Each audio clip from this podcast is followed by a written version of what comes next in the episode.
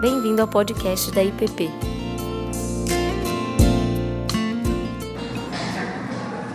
Bom dia. Bom dia. Bom, pessoal, nós continuamos com a nossa escola dominical e nesse semestre a proposta é que a gente olhe para as, os aspectos da nossa vida cotidiana, da nossa vida é, comum, do nosso dia a dia, os aspectos relacionados à nossa saúde, à nossa existência, ao nosso corpo e ao nosso envolvimento com as questões da vida. É, olhar para tudo isso como aspecto de uma espiritualidade mais ampla, mais plena, é, para a qual nós somos chamados, nós somos convidados. E hoje o tema, então, dentro disso, é o tema do trabalho. Trabalho que é parte essencial, fundamental né, da vida de todo mundo. Não vivemos sem trabalho. Fomos feitos para o trabalho. E não se assustem com essas afirmações, porque nós vamos precisar, e a minha, minha intenção no decorrer da nossa aula é exatamente ressignificar, é, desmistificar algumas ideias com relação ao trabalho, para que a gente entenda que, desde o princípio das coisas, é, o trabalho é uma realidade que faz parte da essência do ser humano, daquilo para o que nós fomos criados. Eu queria começar então lendo um texto com vocês, 1 Coríntios, capítulo 15. Nós vamos ler a partir do versículo 54. É um capítulo grande, mas eu queria ter como referência essa ideia 1 Coríntios capítulo 15, e vamos ler a partir do versículo 54, que diz assim a palavra. E quando este corpo corruptível se revestir de incorruptibilidade, e o que é mortal se revestir de imortalidade, então se cumprirá a palavra que está escrita: Tragada foi a morte tua vitória. Onde está a morte, a tua vitória? Onde está a morte, o teu aguilhão? O aguilhão da morte é o pecado, e a força do pecado é a lei. Graças a Deus que nos dá a vitória por intermédio de nosso Senhor Jesus Cristo. Portanto, meus amados irmãos, sede firmes, inabaláveis e sempre abundantes na obra do Senhor, sabendo que no Senhor o vosso trabalho não é vão. Vamos orar? Senhor, obrigado pela tua palavra. Que essa seja uma manhã cheia de ensinamentos que venham do teu Espírito para o nosso coração. Que o Senhor fale conosco, que o Senhor nos mostre realidades novas, que o Senhor nos traga uma nova alegria para a vida, que o Senhor nos faça enxergar o teu propósito, que o Senhor nos dê uma missão, que o Senhor nos dê um coração voltado ao serviço que o Senhor nos ensine, enfim, um pouco mais a respeito do que é o trabalho e do que o Senhor espera de nós com essa grande bênção que o Senhor nos, nos dá, de podermos ser úteis, de podermos servir ao próximo em teu nome para a honra do teu reino. Que seja assim, em nome de Jesus. Amém. Então, meus irmãos, é, Paulo, nesse capítulo de 1 Coríntios, ele está fazendo uma grande exposição sobre a realidade da ressurreição. E é bem interessante perceber que ele termina toda essa explanação sobre a ressurreição com essa frase final, né? Portanto, sede firmes e inabaláveis, né? não desistam do que vocês têm para fazer, porque para o Senhor e no Senhor, nada do que vocês fazem é bom é, se você pensar bem, quando a gente fala em ressurreição, dá a impressão que ele tinha que terminar esse capítulo dizendo assim: bom, como temos a promessa da ressurreição, como temos a promessa de uma vida melhor, de um mundo mais ajustado, menos conturbado, né, de um mundo que vai correr sob a liderança de um rei justo, então relaxa, deixa para o que vem, o que vem é melhor. Né? Mas não é assim que Paulo percebe essa realidade. Ele diz assim: tendo em vista essa grande esperança, use todo esse potencial, toda essa força e toda essa energia que gera novidade de vida, nova criação, né? vida nova, use tudo isso para fazer o melhor possível que você possa fazer hoje. E é nesse aspecto que eu queria que a gente trabalhasse um pouco a ideia do trabalho como elemento de saúde para a nossa existência.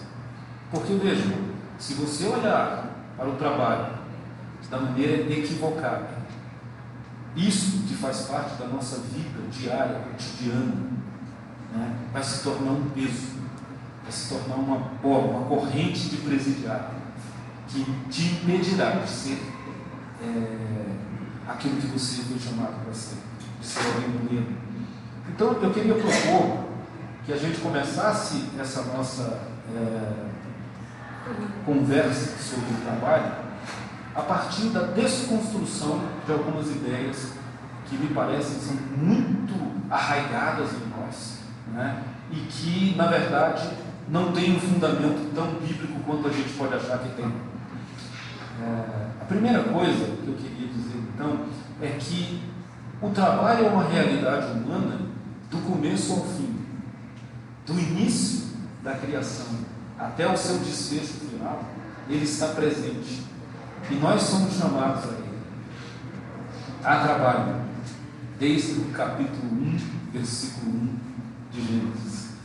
No princípio, criou Deus, fez Deus, agiu Deus, trabalhou Deus. Essa é a primeira percepção.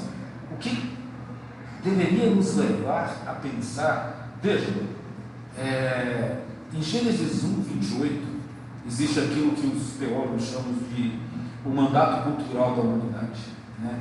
que basicamente é feito por verbos. Né? Que Gênesis 1, 28 tem aquilo, aquela expressão de Deus falando ao seu irmão, dizendo assim: Então, visto que eu fiz todas essas coisas, né? frutificai, multiplicai-vos, dominai a terra, sujeitai a terra, trabalhem. Né? Como eu fiz tudo isso para vocês, usem essas coisas para serem parecidos comigo, para agirem na criação como eu agi. Esse é o grande significado por trás da ideia de trabalho e que muitas vezes nós percebemos errado. Se você for para Apocalipse, capítulo 1, 6, ou capítulo 5, 10, veja, estou falando de Gênesis, que é o começo, agora estou falando de Apocalipse, que é o fim. Lá em Apocalipse 1, 6, há uma declaração de Jesus para os seus servos, para aqueles que são dele, dizendo assim: Vós sois reino e sacerdócio. Né? E no capítulo 5, versículo 10, repete-se essa expressão dizendo assim: Vocês são reis e sacerdotes e reinarão comigo sobre a terra. O que dá uma ideia e uma percepção clara de que nós somos chamados para continuar né? tanto nesta como na nova criação, processos de é, frutificar, sujeitar, dominar, transformar, melhorar, aperfeiçoar a criação. Esse é o resumo desse mandato cultural. Ou seja, nós não estamos aqui para nada, para ficar sem fazer nada. Nós não somos meros receptores das bênçãos. Nós somos canais pelos quais as bênçãos devem ser transmitidas a toda a criação, aos seres humanos, aos homens, à natureza, aos seres vivos de maneira geral.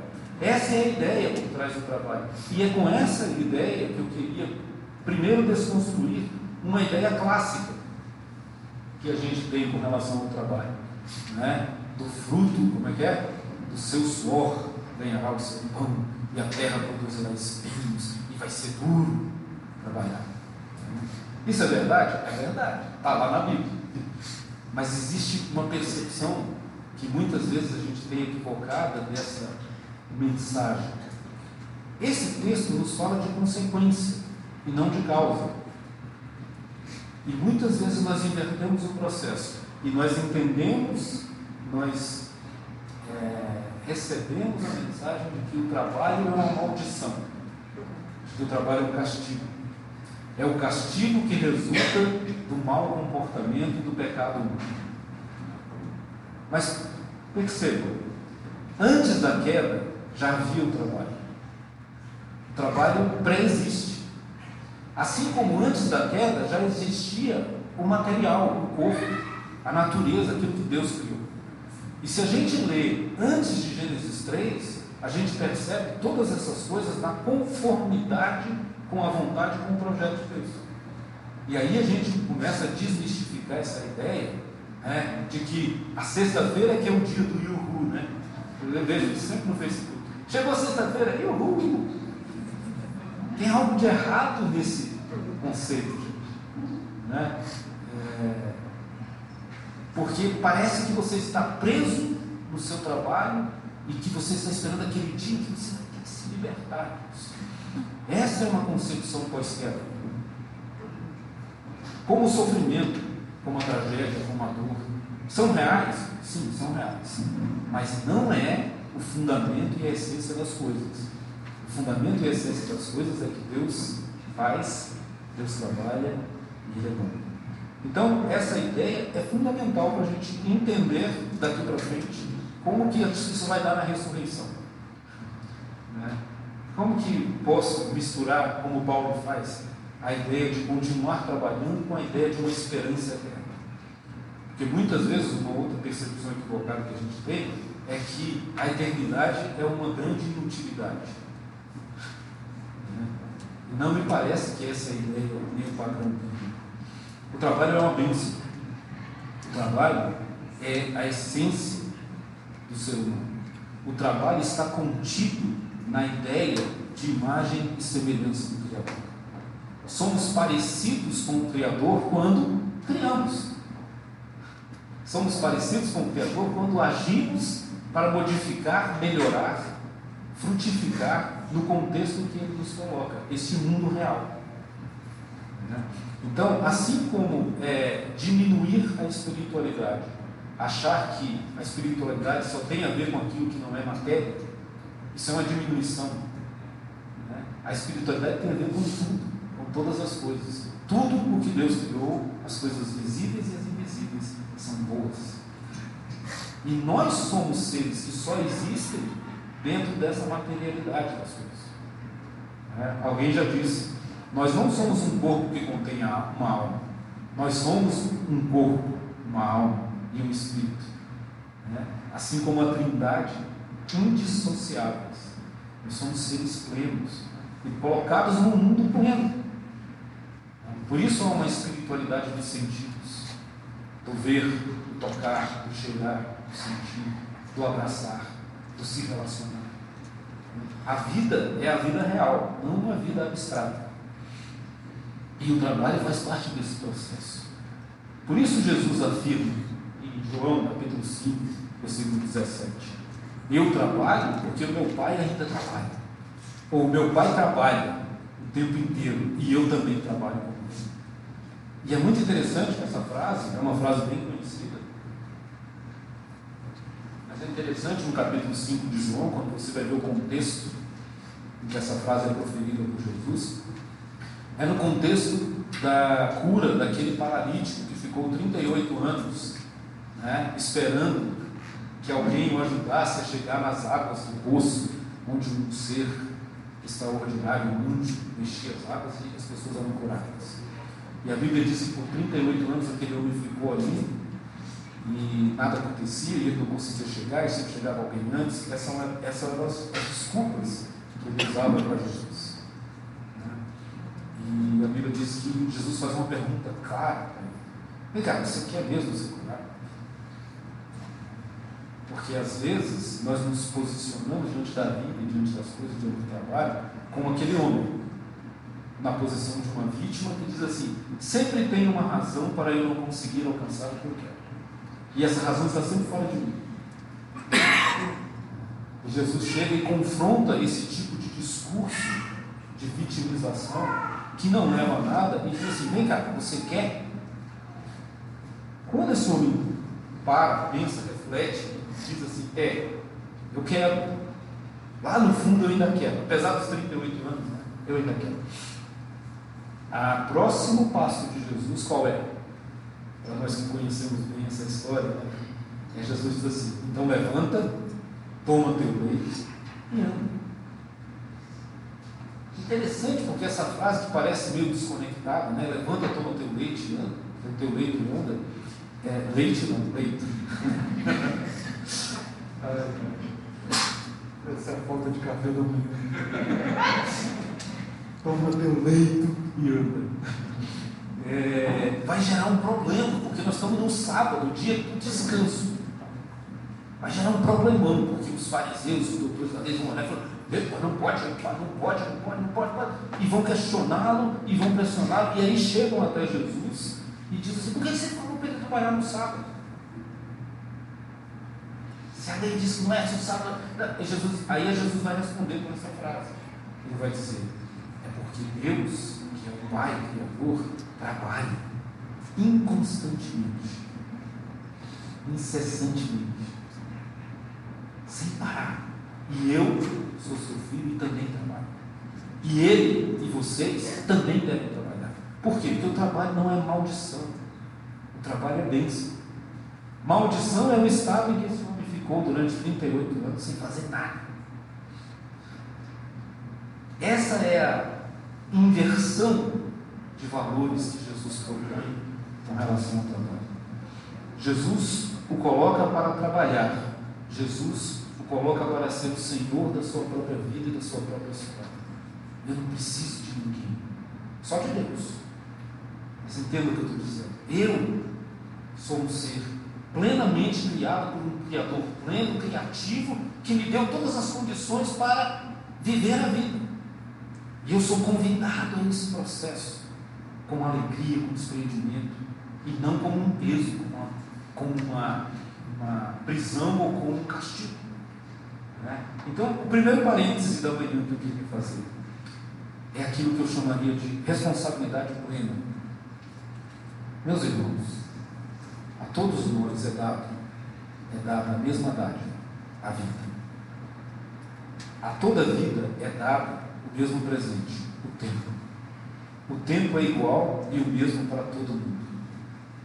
Cada um tem 24 horas para viver por dia.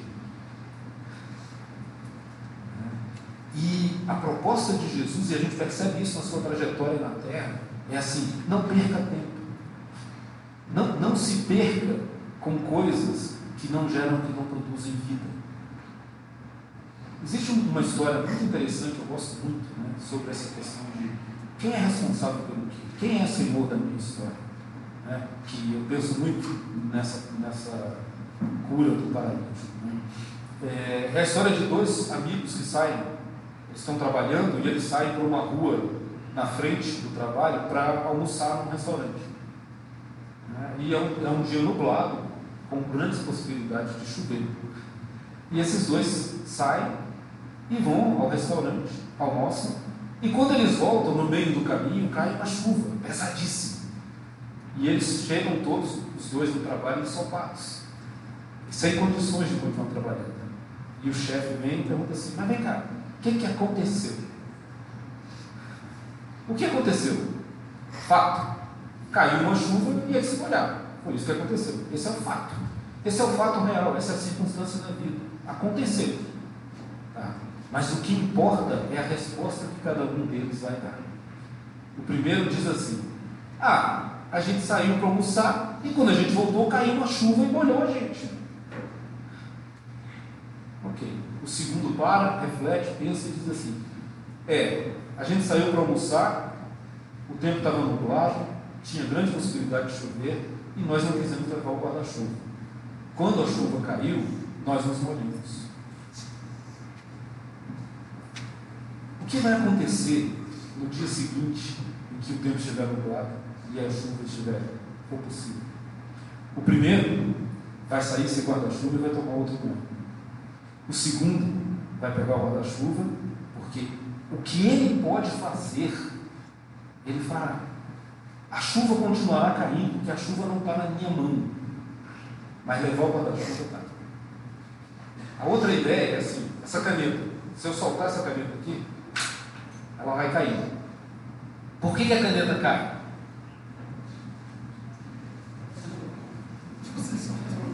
Porque eu soltei. Tem mais alguma resposta? Por que ela cai? Gravidade. Exatamente. Vocês são alunos nota 10. Essas são as duas respostas possíveis. E as duas estão certas, as duas são verdades. Mas só uma está sob o meu controle. Então, não adianta eu colocar a culpa na força da gravidade. Essa caneta, a única coisa que eu posso fazer para ela não cair é não largá-la. O que, que eu estou querendo dizer com isso? Deus nos dá capacidades, habilidades que nós podemos usar na vida. Algumas circunstâncias da vida fogem ao nosso controle. Com essas ou por essas, nós não somos responsáveis. Mas pelas que nós somos responsáveis, pensem, meus irmãos, muitas vezes, muitas, muitas vezes na vida, as coisas acontecem porque nós deixamos de fazer aquilo que deveríamos fazer. Essa é a ideia mais ampla do trabalho, de viver com um propósito, com um significado. Então, eu queria é, dizer para vocês que o exemplo que Jesus nos dá é: seja o Senhor da sua própria história. Não fique chorando, se lamentando, reclamando, se deprimindo. Haja, peça a Deus que lhe abençoe e vai. A vida está aí, foi nos dada para isso. Se levanta, faz alguma coisa, toma teu leito, anda. Né? Interessante que esse leito é a história, né? Esse leito são os 38 anos de sofrimento dele. Nesse leito está simbolizado as suas cicatrizes, as suas lutas, as suas decepções. Né? Também está nesse leito aquelas pessoas que diariamente o ajudaram. Ou você acha que ele sobreviveu 38 anos sem comer, sem água? Alguém ia amar. O que Jesus está dizendo é: a história da nossa vida pode ser combustível para que a gente age, assim como Deus agiu e fez isso. Então, essa é a primeira ideia. Nós somos responsáveis por com a graça do Senhor, com a bênção, com a ajuda dele. Mas se toca, o tempo está passando, a vida está passando. Continuando. É, Gênesis, então, ela nos dá, eu disse para vocês que não é o trabalho. Né? O trabalho não é castigo, o trabalho não é maldição. O trabalho é uma oportunidade para sermos abençoados e para abençoarmos. E aí, Gênesis nos dá três aspectos interessantes que eu queria compartilhar com vocês. Que, o que é então o trabalho? Qual é o conceito positivo? Primeiro, o trabalho é o reflexo do nosso caráter. A Bíblia nos diz que Deus cria todas as coisas né, por um motivo. Ele cria tudo você vê e a gente se deslumbra com cada pôr do sol. A gente se deslumbra com cada amanhecer. Lá em casa agora deu para 5 horas manhã, acho que esse horário de verão, começa uma passarinhada a cantar que ninguém consegue dormir mais. Né? Mas é bonito. E se acorda ouvindo um canto dos passarinhos, que coisa linda. Né?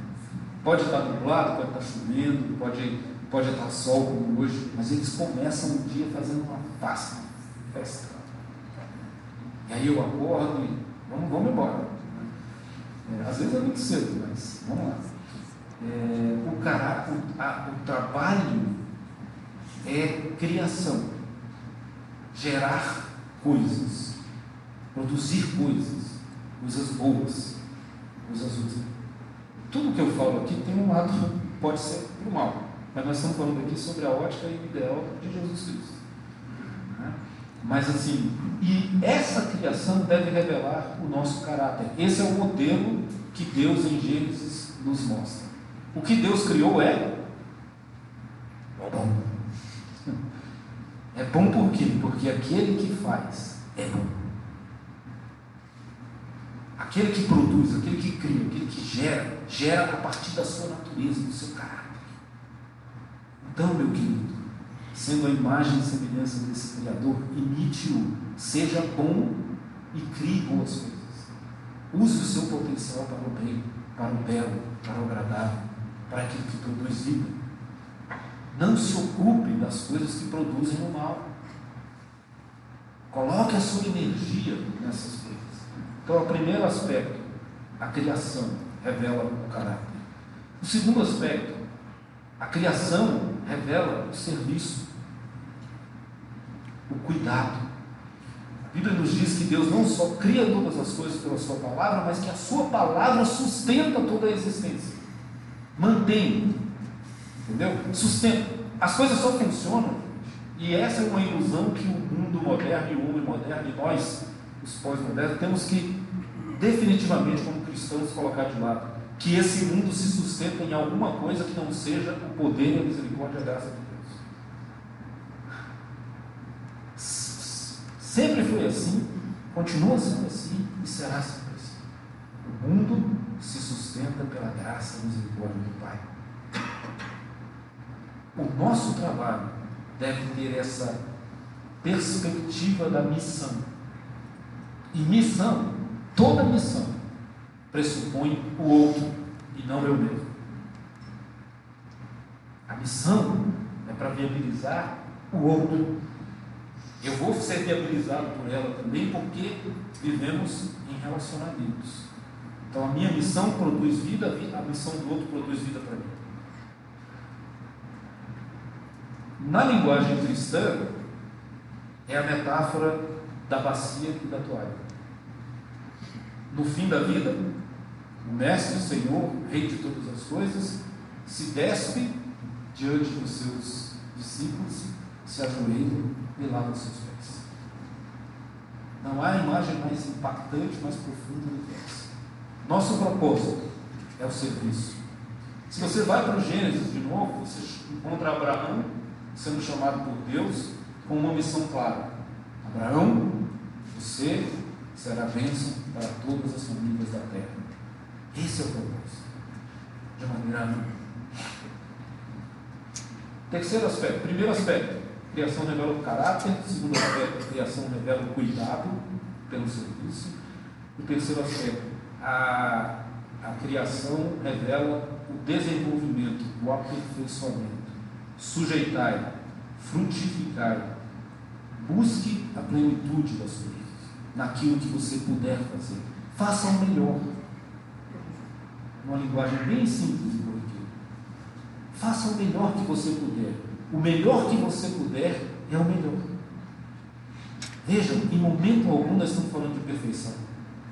Em momento algum nós estamos falando de ausência de erros, ausência de falhas. Porque nós somos humanos e vivemos uma realidade caída. Mas nem mesmo quando Deus termina o seu trabalho na criação, ele afirma, e viu que era muito perfeito. Ele afirma, viu que era bom. Bom é aquilo que está adequado para as suas finalidades. A criação era boa e plena porque ela, era, ela servia exatamente para o seu propósito, que era dar sustento à vida humana e à vida das plantas, dos animais e de todas as outras coisas. Esse é o propósito, por isso era bom. Então são três aspectos do que é positivamente o trabalho. Revele o seu caráter pelo seu trabalho. Seja bom, Revele que você se preocupa com o outro, sirva. Revele que você quer aperfeiçoar a criação. Eu sempre lembro dessas. Quando você vê um negócio como esse, né, um iPhone, um iPad, um Samsung, seja lá o que for, não importa se é iOS ou se é Android, é fruto de uma inteligência humana voltada para algo que produza o bem. Pode ser usado para o mal? Pode. Mas veja, as comunicações, né, as informações, as relações, os círculos. Assim foi com o automóvel, assim foi com todas as invenções humanas, porque o homem tem essa DNA do Criador para criar coisas, a penicilina, né? tudo isso. Você dizer, ah, cara, mas tem tanta coisa ruim. Eu sei, mas o padrão de Deus não é o ruim, o padrão de Deus não é o mal, o padrão de Deus é o bem, é o belo, é o bom. E nós, como gente de Deus, vamos olhar para essas coisas. E a nossa vida vai mudar, porque tudo vai ter um significado diferente. É isso que eu estou tentando dizer. Bom, é, aqui eu, eu, gostaria de fazer um segundo parênteses. É, hoje é comum, nessas pessoas que trabalham com com aconselhamento, com coaching, com trabalho, com desenvolvimento. Né? Uma ideia que é muito interessante, que é a ideia do flow. Flow. Flow é um estado, né? flutuar, pairar, navegar, algo assim. Mas flow é quando você se envolve com alguma atividade que relativiza o tempo. Sendo mais claro, estou fazendo algo, estou tão envolvido com isso, estou tão focado e direcionado naquilo que eu estou produzindo, que eu perco a noção do tempo. Né?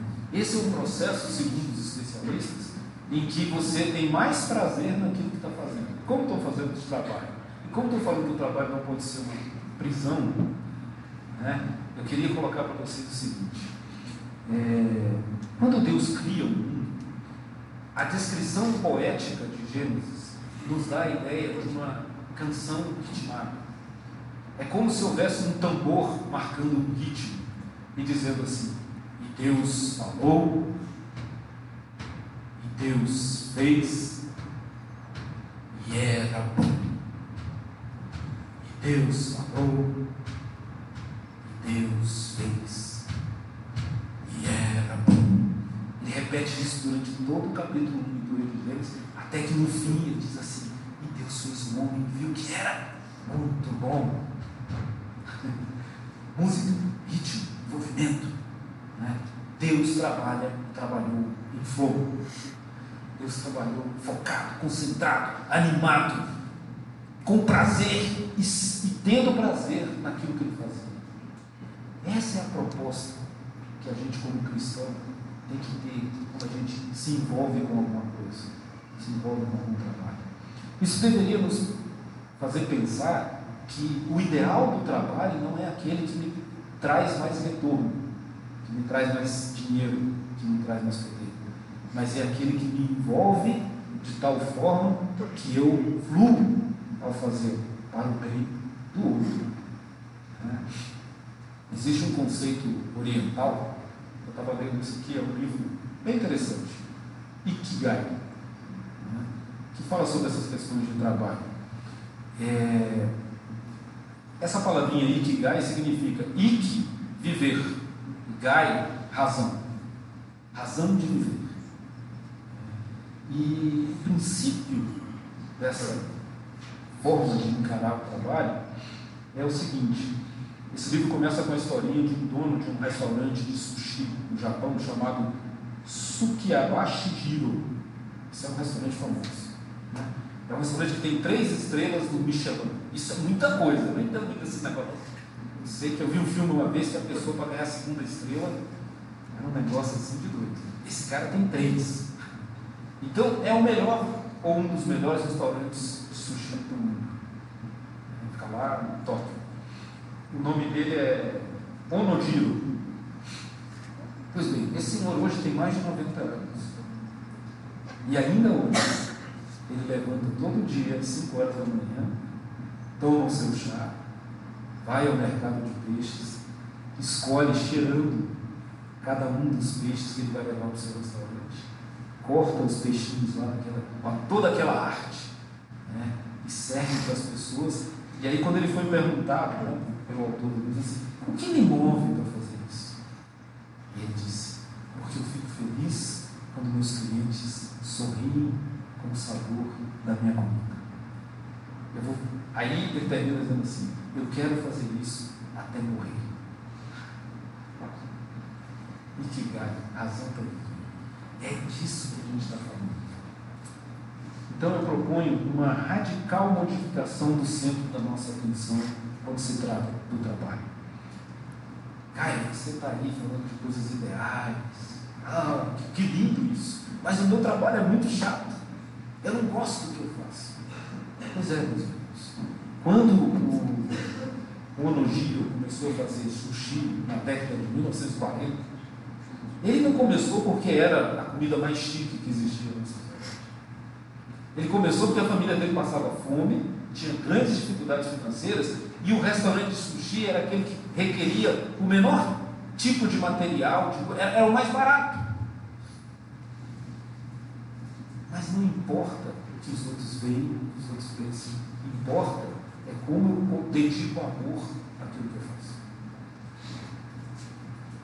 É, então, minha proposta é: nós temos a tendência de olhar para o lado ruim das coisas. Essa é uma, é uma herança ruim que nós herdamos da queda. Nós vivemos a vida inteira com os olhos fixados no feio, no ruim, no pesaroso. E a proposta de Jesus, quando ele vem e anda sobre a terra, ele diz assim: Pessoal, para, olhe para as boas coisas que o Redentor e que o Criador te dá. Olhe para as aves do campo, do céu, para os lírios do campo. Olhe para essas coisas pequenas e significativas que vão trazer para você uma percepção diferente da vida. Olhe para o bom, olhe para o bem. Encha a sua mente com essas coisas. No seu trabalho, perceba cada ação mínima, cada gesto, cada atividade como uma oportunidade de produzir o bem, ainda que seja um bem para a sociedade como um todo. Ainda que não seja nada muito específico que você não consegue mensurar, mas coloque no seu coração fazer esse processo bem feito ajuda a sociedade a ser melhor. Lá no fim disso, você vai perceber que tinha uma vida ali. Aquele número era uma pessoa. Às vezes, uma viúva brigando por um benefício é, previdenciário. Estou é, falando da minha realidade, lá no Deus Processo. De vez em quando o meu mundo é só papel. Aliás, hoje em dia não é mais papel, é só tela, né? É tudo virtual. E você faz centenas de processos. Ah, a jurisprudência já está pacificada. Ah, mas quando você para e começa a olhar que ali por trás tem a história de uma pessoa, tem a esperança de uma pessoa, você faz isso e diz assim: Senhor, tem misericórdia e me faz fazer o que é certo. Muda a minha cabeça. Então, entre em flow, como o Senhor entra em flow. Faça as coisas com o coração. Pare de reclamar. Né? Eu vejo, por exemplo, lá no trabalho no Ministério Público, é uma realidade, como vocês sabem, assim, é, privilegiada do país. Né? Poucas pessoas ganham como nós ganhamos lá no Judiciário, no Ministério Público, esse Senado, você vive numa realidade privilegiada. Né? E aí, de vez em quando, chegam os colegas e começam a reclamar: ah, não tem aumento, ah, não sei o quê. E eu paro e falo assim: meu amigo, olha para o Brasil, olha aí. Perceba onde é que você está. Para de reclamar. Isso vale para a vida inteira, gente. Para qualquer um, não é só para quem trabalha em, em órgãos públicos, não. Para grandes empresários, para pequenos empresários, para empregados. O que importa é como eu olho para essas coisas. É com que gratidão eu olho para elas. Né? Isso nos leva às motivações corretas. O exercício do trabalho, como eu disse lá naquele texto de Apocalipse, nós somos chamados para ser sacerdotes. Seja lá o que você fizer. E outro ponto que eu acho importante desmistificar, por exemplo, o nosso texto diz, né? Sejam abundantes na obra do Senhor, porque no Senhor o vosso trabalho não é vão. O que é essa obra do Senhor? Vamos desmistificar aqui. Não é o trabalho do pastor Ricardo, não é o trabalho do pastor Tiago, só. É também. Mas a obra do Senhor é cuidar do jardim para o qual você está sendo pago para cuidar. A obra do Senhor é lavar a louça que você se dispôs a lavar. A obra do Senhor é cuidar da saúde do miserável que procura o SUS e você é médico lá, ou você é enfermeiro. A obra do Senhor é cuidar da burocracia de um pobre que não tem condições, não entende nada, e você pacientemente vai lá e diz: Peraí, vou te ajudar. A obra do Senhor é varrer um chão, a obra do Senhor é salvar uma vida numa operação de coração. A obra do Senhor é construir uma casa que seja ecologicamente viável ou mais correta. É construir carros que andem com combustíveis alternativos. A obra do Senhor é qualquer trabalho. Essa é a percepção que você tem. E no Senhor esses trabalhos não são vãos. Por quê? Porque eles buscam a vida, eles buscam a realização, Eles buscam frutificar a obra de Deus. Entendeu? É nesse sentido. Então, quando você olha, o seu trabalho, meu querido, é sacerdócio. O que é sacerdócio? No conceito bíblico. Sacerdote é aquele que leva os homens a Deus nas suas petições, nos seus problemas, nas suas súplicas, e aquele que traz Deus para os homens, apresentando a sua bondade, o seu caráter, o seu amor. Esse é o papel do sacerdote, mediador. Pedro diz que todo cristão é sacerdócio santo. Então, o seu trabalho como professor, como policial, como bombeiro, como enfermeiro, seja o que for que você faz na vida, é obra do Senhor. E a finalidade dele é servir e abençoar. Né? Então, deixa eu ver, tinha um monte de coisa ainda aqui, mas eu vou partir para encerrar. Três problemas que o trabalho gera em nós no mundo, né? que hoje nós vivemos a sociedade pós-hierárquica. Antigamente, o auge era ser o chefe, né? Agora não é assim. Agora o auge é ser o sucesso, é ser o vencedor, é ser o senhor de si mesmo. Nós vivemos uma sociedade, o Byung Chul Han, que é um filósofo sul-coreano, alemão, tem assim, mexido com a cabeça do pessoal hoje em dia, né? ele tem um livro chamado A Sociedade do Cansaço, em que ele analisa que o mundo que nós vivemos hoje, pós-moderno, pós e ultra tecnológico, né? cuja informação e tudo está disponível na sua mão 24 horas por dia, seu celular fica piscando, e se você bota no silencioso, ele faz. Tem hora que eu fico louco, o celular está girando, não para na cabeça. É os grupos de WhatsApp, né? Meu Deus. Nem no silencioso você consegue dormir. Mas é porque você hoje é o Senhor de toda a informação. Isso tem um preço. Dizendo, todo excesso cansa. Todo excesso cansa. E a gente vive cansado. Por quê? Porque a gente perde uma visão do trabalho e se envolve em três problemas do trabalho. O primeiro, o trabalho focado em mim mesmo, para minha própria realização. O maior foco no trabalho é em nós.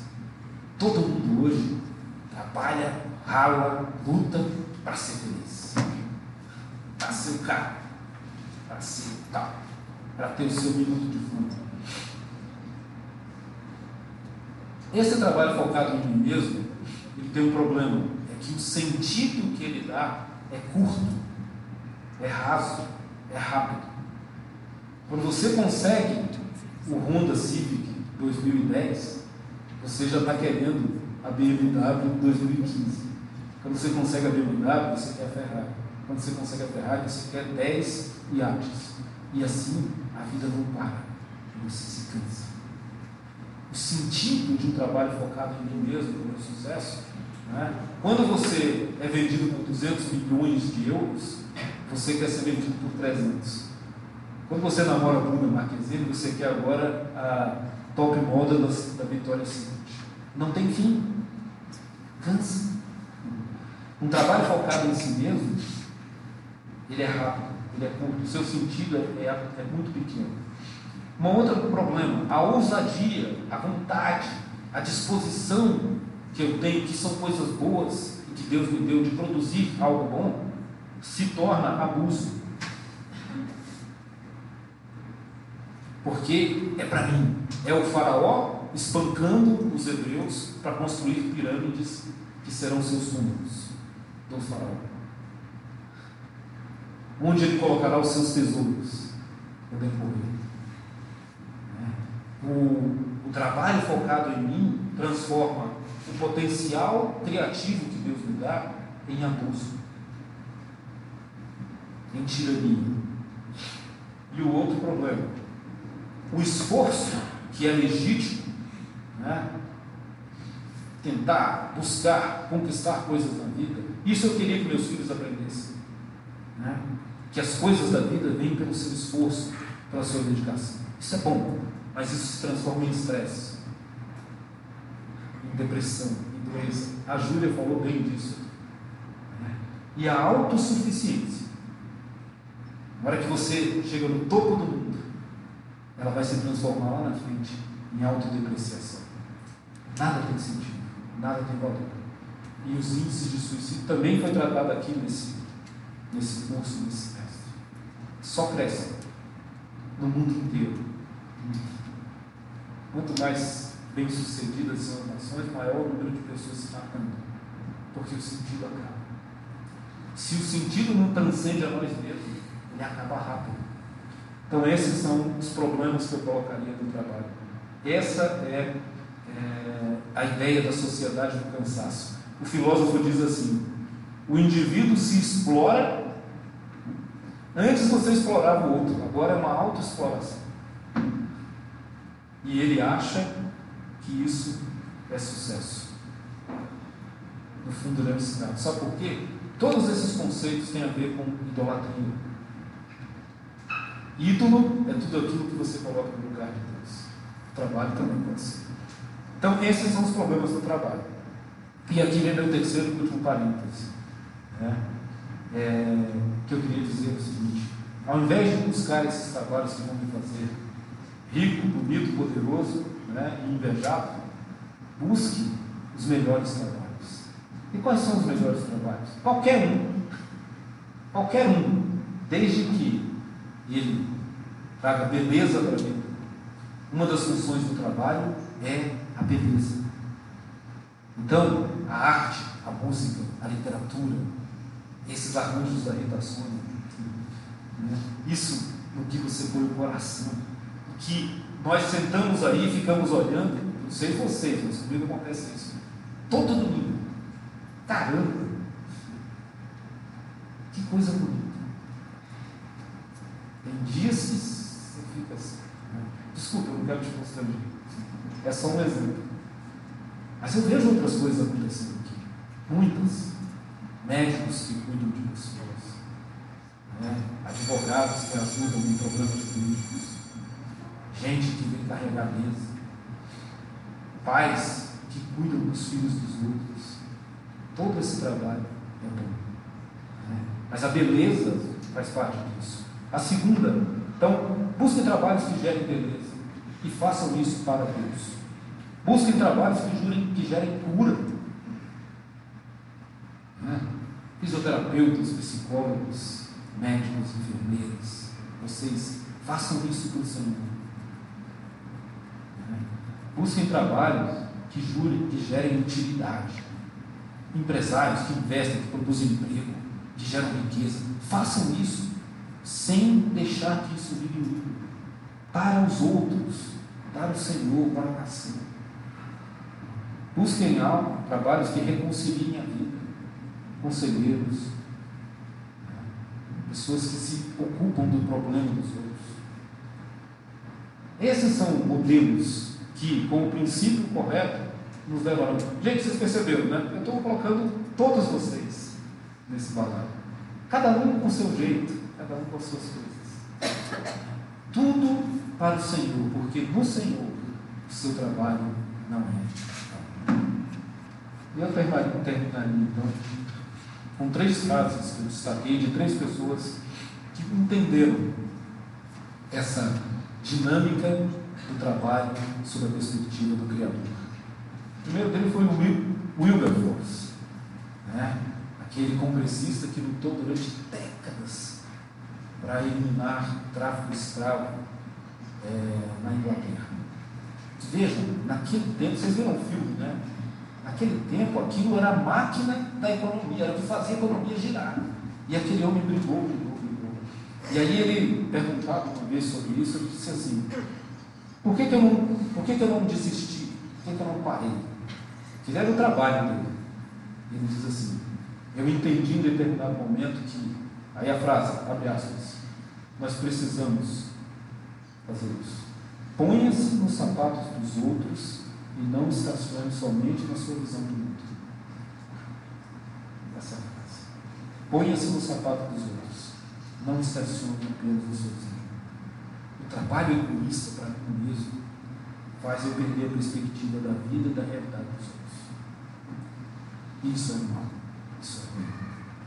A segunda frase, Madre Teresa de Calcutá, quando perguntaram para ela, por que você fica aí com esse povo? Esse povo não tem jeito, está tudo morrendo.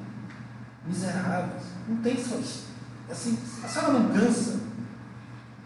E aí ela disse assim, não, porque as mãos que ajudam são mais sagradas do que os lábios que rezam. Uma oração sem ação, assim. um pouco valor, sai da realidade.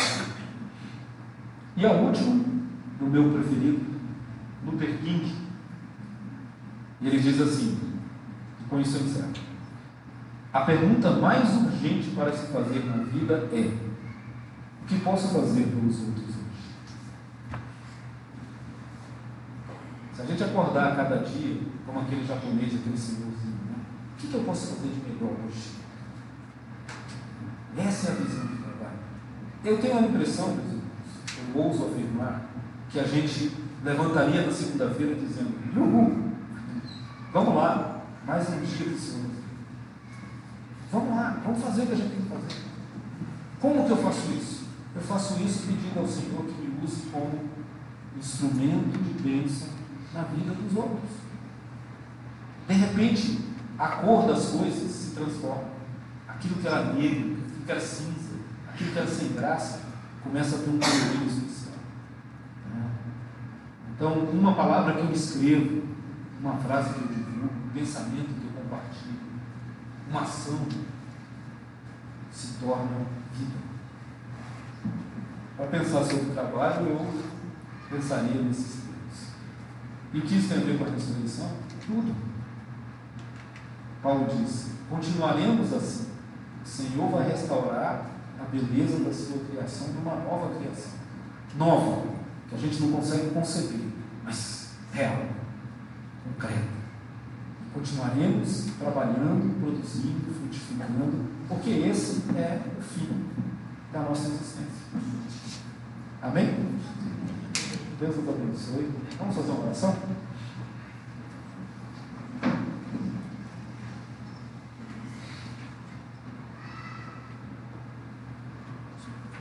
É, Senhor, obrigado por esse tempo, por essa oportunidade de pensar um pouco sobre isso que envolve a vida de todos nós.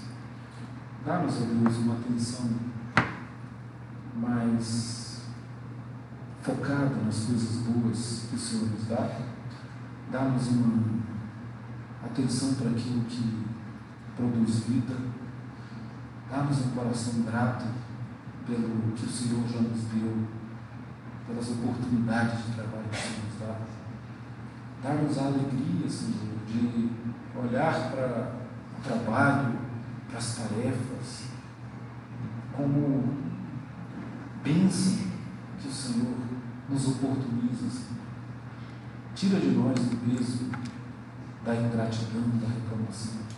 Dá-nos uma consciência de que tudo o que fazemos para o Senhor é mais uma pedrinha que constrói a catedral do teu tempo que somos parte disso na história, na vida, no mundo, que o Senhor pode nos usar, Deus, dar-nos uma visão que amplifica o nosso cristianismo para o mundo real, para a nossa segunda-feira, e não apenas para o domingo. Dá-nos essas percepções que farão de nós pessoas mais felizes, mais plenas, e que farão do mundo um lugar mais próximo, mais parecido com o teu reino que virá.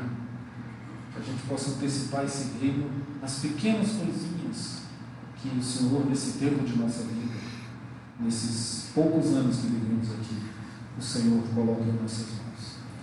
Que isso seja visto pelo mundo, que teu nome seja glorificado.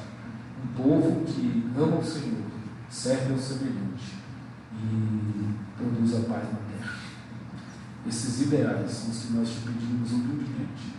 Que o Senhor produza em nós devagarinho, enquanto vivemos aqui. Em nome de Jesus. Amém. Amém. Amém. Você acabou de ouvir o podcast da IPP. Para saber mais, acesse nossa página em www.ippdf.com.br.